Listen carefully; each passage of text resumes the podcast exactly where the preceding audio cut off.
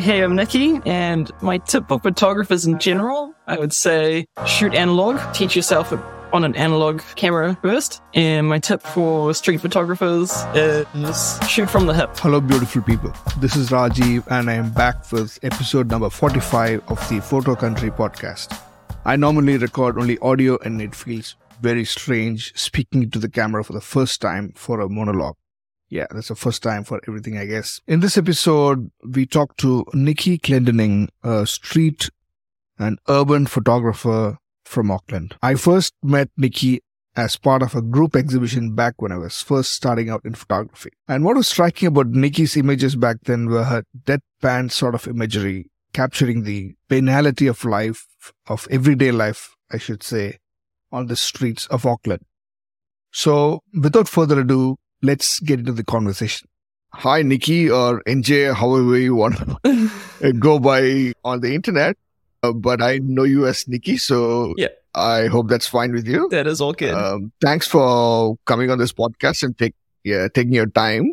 So tell me, like you have Nightshade on your uh, your personal uh, Instagram, and then NJC. I don't. I have a difficult time pronouncing that word.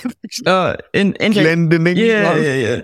NJC Photographic is my photography one. Yes, NJC photographic. And then I also yeah, have. yeah. So what's the logic behind those two different names? Uh, Nightshade was just a, a bit of a nickname I had because I used to work in native forest restoration. So uh, we used to kill all the invasive weeds and replant with natives. Um, and so obviously the the woolly nightshade is one of the worst invasive plants we have in Auckland. So that was just a reference to that. But yeah, NJC Photographic is my photography account, and then I have NJC Landac, which is when I do landscape architecture as well. So I thought Nightshade was something to do with your music. no, no, it's it's just a, a dorky reference to horticulture. Okay, I never made that connection. so, so you have photography, you have music. Obviously, you love plants. Um, what's the type of plants that you love doing? Is it what? What it- is it called? Succulents? yeah, I mainly do cac- Or is it cactus, and, cactus and succulents uh, predominantly, but pretty much Right.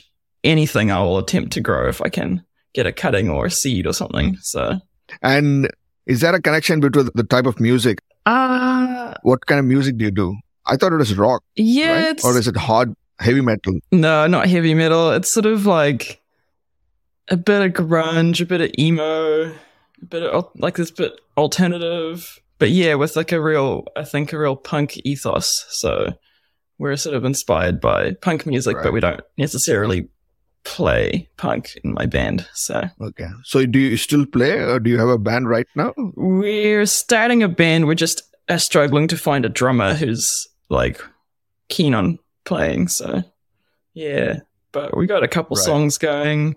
We might be playing a house party next month. So yep. But is there a connection between your music and your the style of photography that you do, or is it just something that you just do? I think it's just something I do. Like like yeah, my my main three hobbies is plants, music, and photography. So I sort of alternate between which one I'm more interested in at any given time. And the landscape, I knew that you were working with the city at, with in some capacity. Mm, You know, when we met those years ago in connections, mm. uh, and then you sort of went and did a course at Unitec, right? Yeah, so I'm studying landscape architecture. Okay, still start doing that. I thought your the course was I finish next year. so. As a landscape architect, you'll be looking at again like the topography, or is that the kind of stuff we'll be doing, or you'd like to do? Yeah, so landscape architecture, like, I think there's a lot of people misunderstand what it is because there's like sort of a running joke that whenever, you know, people in my class, we talk about landscape architecture and what we're studying, people will be like, oh, cool. So, like, can you come put some plants in my garden? And it's like, no. it's really, it's more like urban design. So it's sort of Right. um, how cities function, how people move through spaces. And I think that has really linked in with my photography as well. Because what I like to photograph is urban spaces and people in the city, people in the streets. So I always find when I'm traveling to other cities, people you know, while other people want to go look at sort of more tourist areas, I'm more interested in walking around sort of the urban spaces, the streets, you know, catching buses, catching trains, seeing how everything sort of functions and fits together. So that's what's, I th- think, mainly my photography is what made me interested in landscape um, in urban spaces. Right, and then right. that's how I got into studying it. So it's a bit of a connection there between them. Right. And what are the cities that you've covered? I mean, in terms of your urban photography, is it just Auckland or have you done other cities as well? No, I lived I lived over in Vancouver for about a year, so I really really loved photographing Vancouver.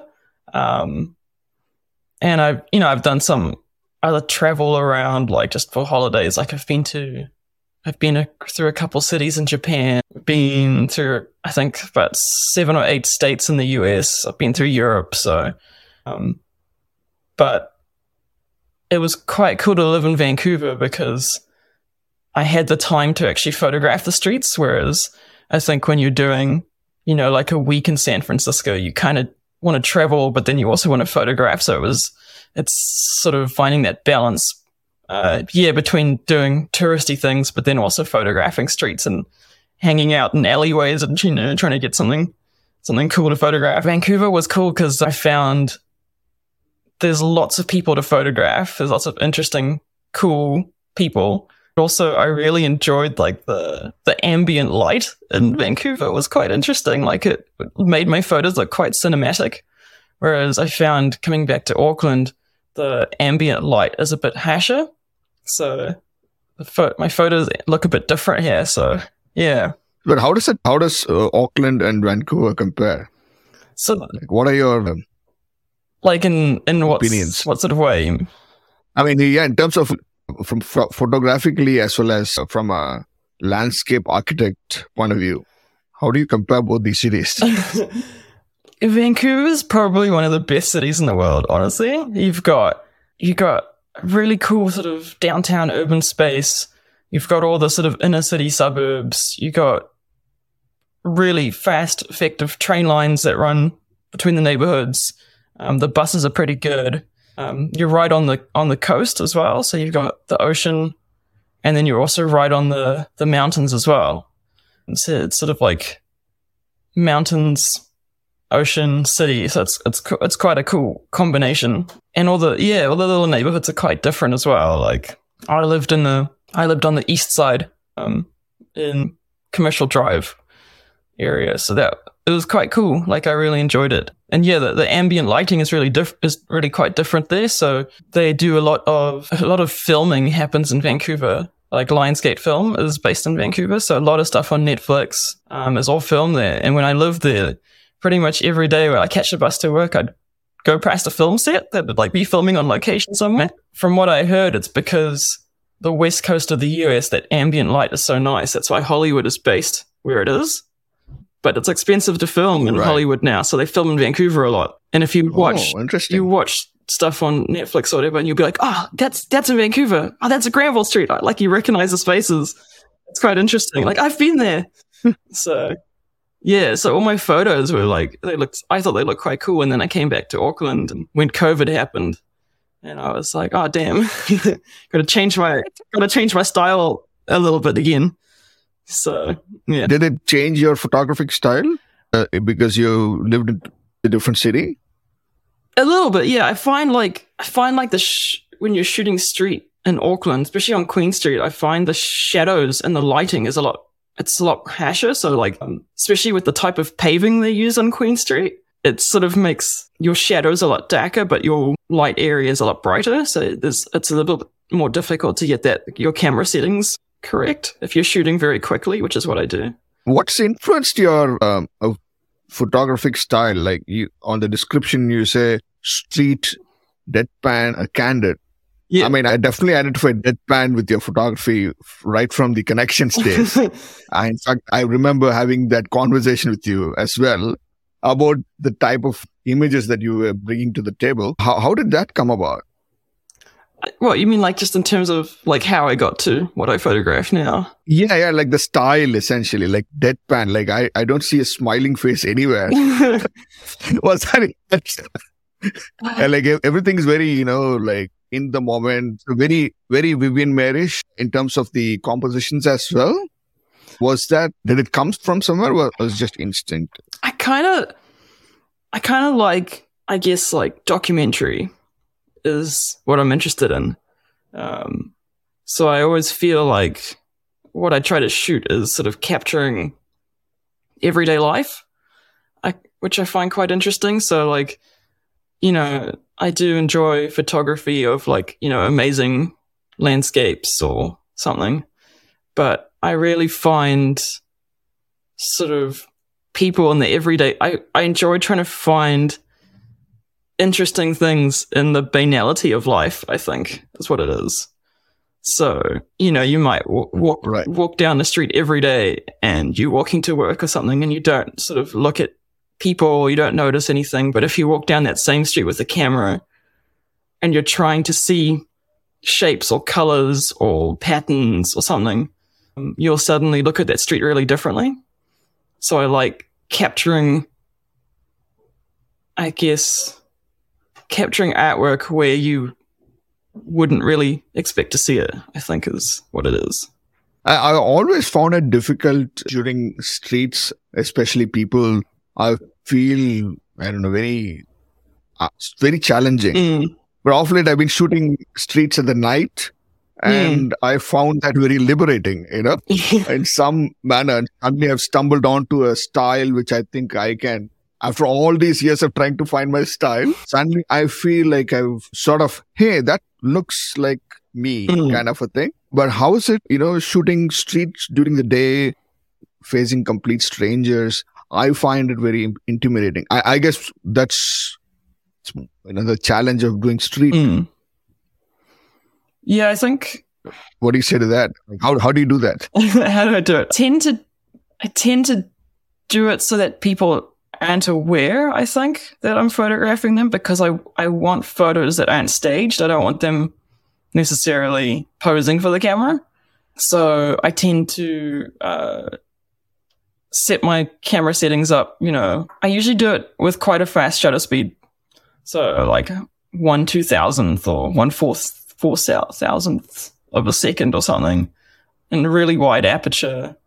And then I shoot from the hip, basically. Almost never use the viewfinder or the or this LCD screen or anything. Tend to just point it and shoot it from the hip, which is uh, something I learnt when I was really into lomography, which is the toy camera guys that do the, the film cameras and they have a bunch of little toy cameras and a lot of their style was like, oh, shoot from the hip. So you kind of get used to where your camera's pointing and what you're going to be capturing, but you do get quite a few misfires and you end up, you know, completely, completely missing what you're, sh- what you're photographing. So it's quite experimental and quite fast. Yeah, but how do you identify the composition that what you're going to shoot? Like, how do you visualize it? Like, how do you know that because you're shooting from the hip, you're not actually looking at your screen or f- framing your scene? Do you have like an articulating screen? Do have a screen that flips up because I shoot with a Fujifilm. So they do have a screen that flips Right. up. But I almost find that a little distracting sometimes as well. But yeah, you can you can hold it quite low and shoot while looking down. So almost like shooting with the twin lens reflex. But yeah, it's it just takes a bit of Right. practice and knowing sort of roughly what's going to be in your viewfinder, which is some sometimes how I get those sort of more interesting angles when I'm shooting people because I'm just kind of like holding the camera down here and just firing the shutter, hoping that I actually capture what I think I'm capturing. But yeah, a lot of the times it'll be a misfire. Like I'll chop someone's head off, and I'm like, oh well, you know. At least I'm not sh- shooting analog and having to pay for that. I think it's uh, it's also interesting because you never know how it's going to come out, Mm. right? That's the beauty of it. Yeah, I mean that's it's the, it's the benefit of shooting digital as well is that you can you can practice over and over and over and over. So um, when I first started photography, I was shooting on analog, so I was a lot more careful about what I was photographing. Going back to the beginning, what got you into photography? originally I, I would say i was probably about like sort of 15 or 16 and we had like a like a sony Cyber-shot 5.1 megapixel little digital camera and i was really interested in capturing photos with that so i would do sort of experimental photos like you know playing with light and stuff and trying to just create images that didn't look like photos, I guess, so much when I was a teenager. But then when I got a little bit older, I was maybe like 19. On a whim, my dad bought two old uh, cameras off Trade Me for like 20 bucks. It was a Pentax P30 and a Xenon. Uh, I don't know what that camera was, but it was something. And he just did it on a whim because my dad was a photographer uh, back in the 70s. He shot with the Pentax Spotmatic 500 and he was really, really into it. In the 70s, he bought these massive lenses. He had a, a darkroom set up and everything. And he told me stories that he would go to events, like he'd go to the horse races and stuff, and they would just let him in for free because they thought he was a, like a legitimate newspaper photographer because he had such expensive equipment for back then. Whereas now, you know, so many guys have expensive equipment, it probably wouldn't work anymore. And he'd develop all these photos and stuff. So on a whim, he bought these old cameras when I was about 19. And I was like, oh wow, like how do you how do you use this? How do you how do you, you know?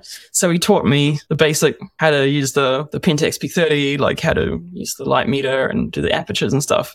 So I shot my first roll of film when I was 19 and ever since then I was hooked on it. So I bought a bunch of different film cameras. I think I have like 20 different old film cameras from like the 1950s onwards. I've shot film through most of them and some of them don't work very well and some of them are quite good.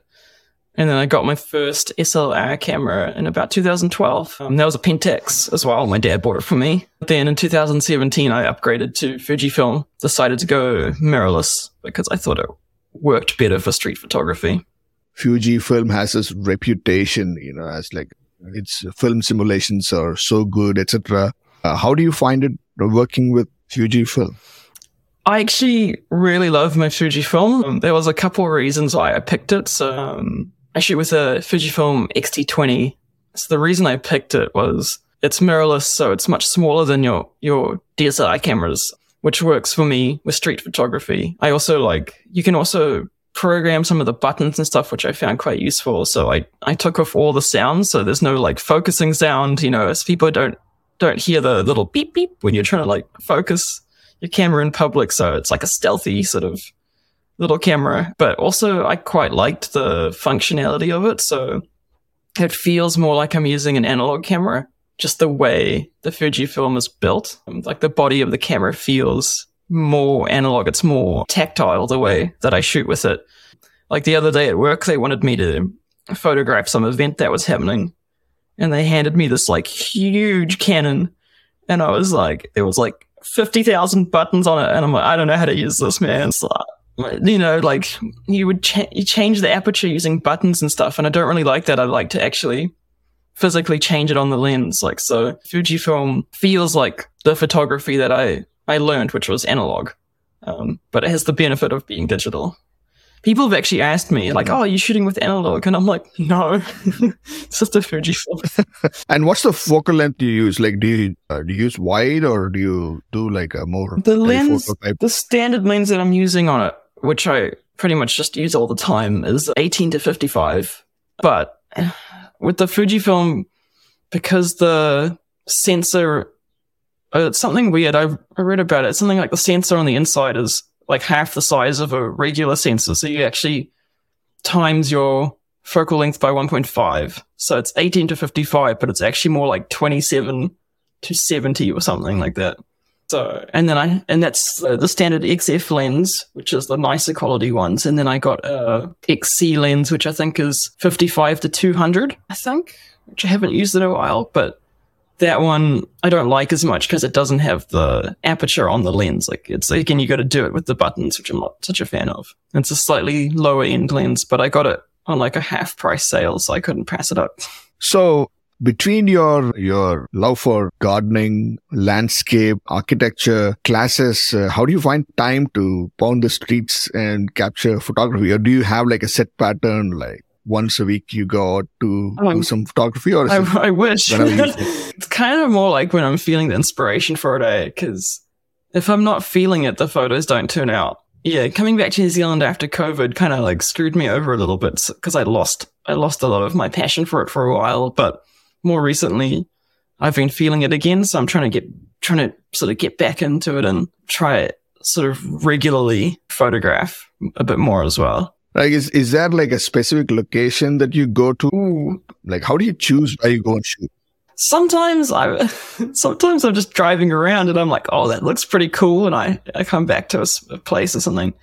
Um, but I really do quite like um marketplaces. I think if you're sort of trying to get into street photography and it's a bit, you know, it's a bit scary. I think marketplaces are the best. Just like farmers markets, particularly, or like Avondale markets is really good there's always a lot of people, they're all focusing on something else. You know, they're all trying to buy their carrots or something. So no one's really looking at you or your camera. Um, so I find spaces like that are quite, quite good to photograph. Or yeah, just, I guess around Auckland City, CBD is pretty good.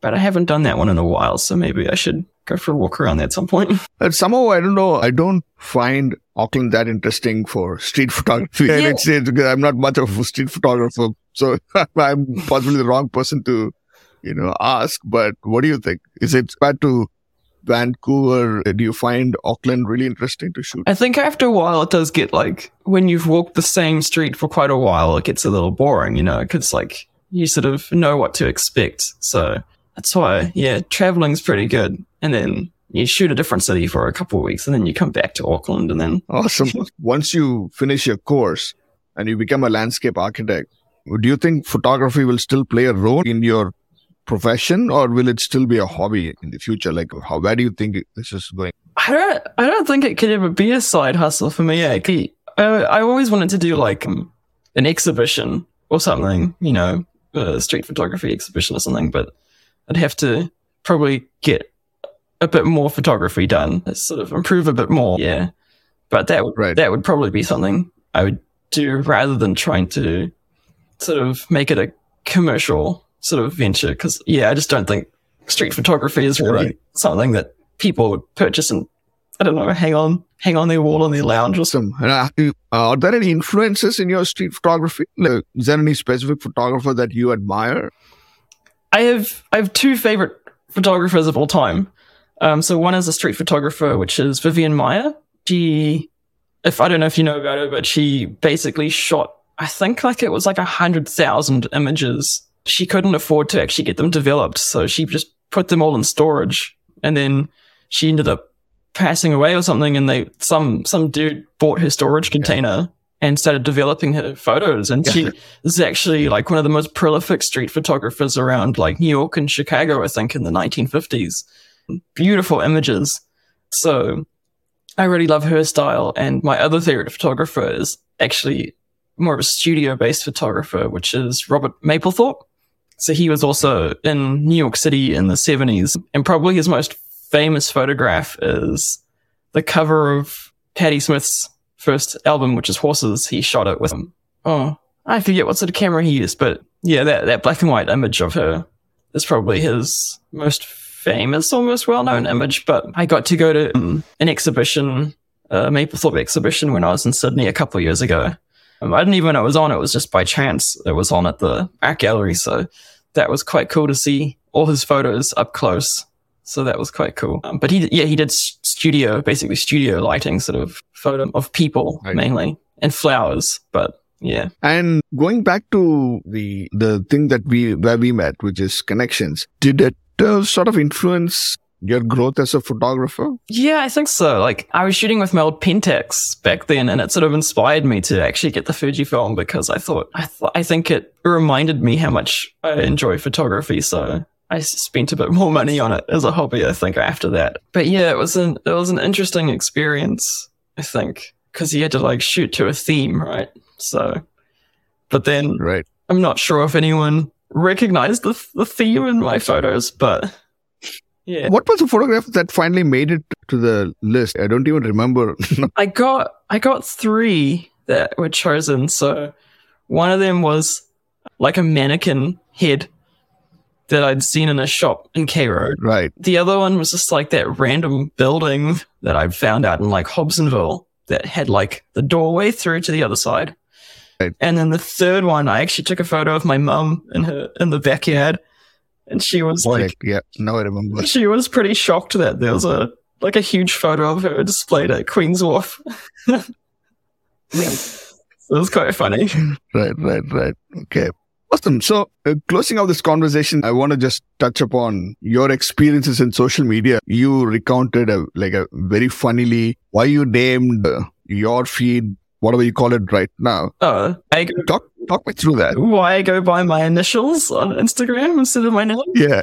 It's it's because I'd read something online that if you're an artist or a photographer and you're a woman, uh, you tend to be you tend to get these dudes who'll be like, oh yeah, she sucks because you know she's a woman photographer, like you know. Um, so as a sort of social experiment, I decided to go by my initials, which is just NJ. Um, and I found that 70% of my followers on my Instagram for my photography are dudes. And I'm like, that's fine, you know. Maybe there's just more dudes in photography.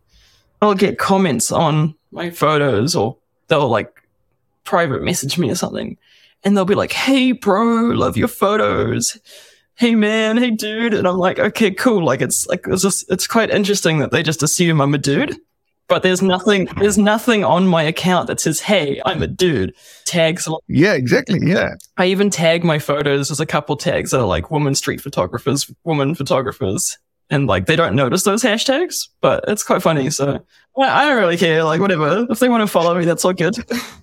but it was, yeah, it was a, it was an experiment because I wanted to be judged on my actual photography rather than people being like, oh, I'm not, I'm not following a chick or like, you know, oh, I'm following her because she's a woman sort of thing. Yeah. So But is that true? I I mean, there's a lot of women photographers around who have huge followings. Yeah, I don't know. It was just something something I read, so I thought I'd do. And now I sort of Yeah, I sort of yeah. continue that on with my with my um, landscape architecture at uni as. I always put my my initials instead of my first name on my assignments, and people ask me why I do it, and I'm like, oh, I'll tell you later.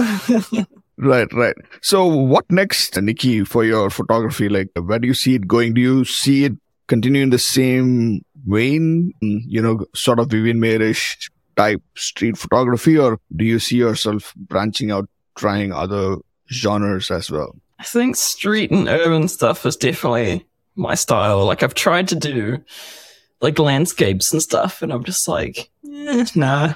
Like I appreciate people who can do really beautiful landscapes and you know, or like really beautiful animal photos and stuff, but it just it just doesn't appeal to my, the way I like to shoot, which is just really, really fast photography, getting capturing as much as I can, sort of documenting the banality of everyday life or you know, cr- creating artworks out of stuff that people don't find beautiful, I think is what really I find quite interesting. Finding the, finding, oh, how do I word it? Like you could walk past an ugly old building every single day and like you just think, oh yeah, it's an ugly old building. But if you capture it at the right angle with like the correct lighting and, you know, you get some sort of person walking by and make it interesting, suddenly this ugly old building becomes like quite, quite beautiful, you know? Like, so capturing that beauty in, in spaces that aren't inherently beautiful, I think is what I like to do.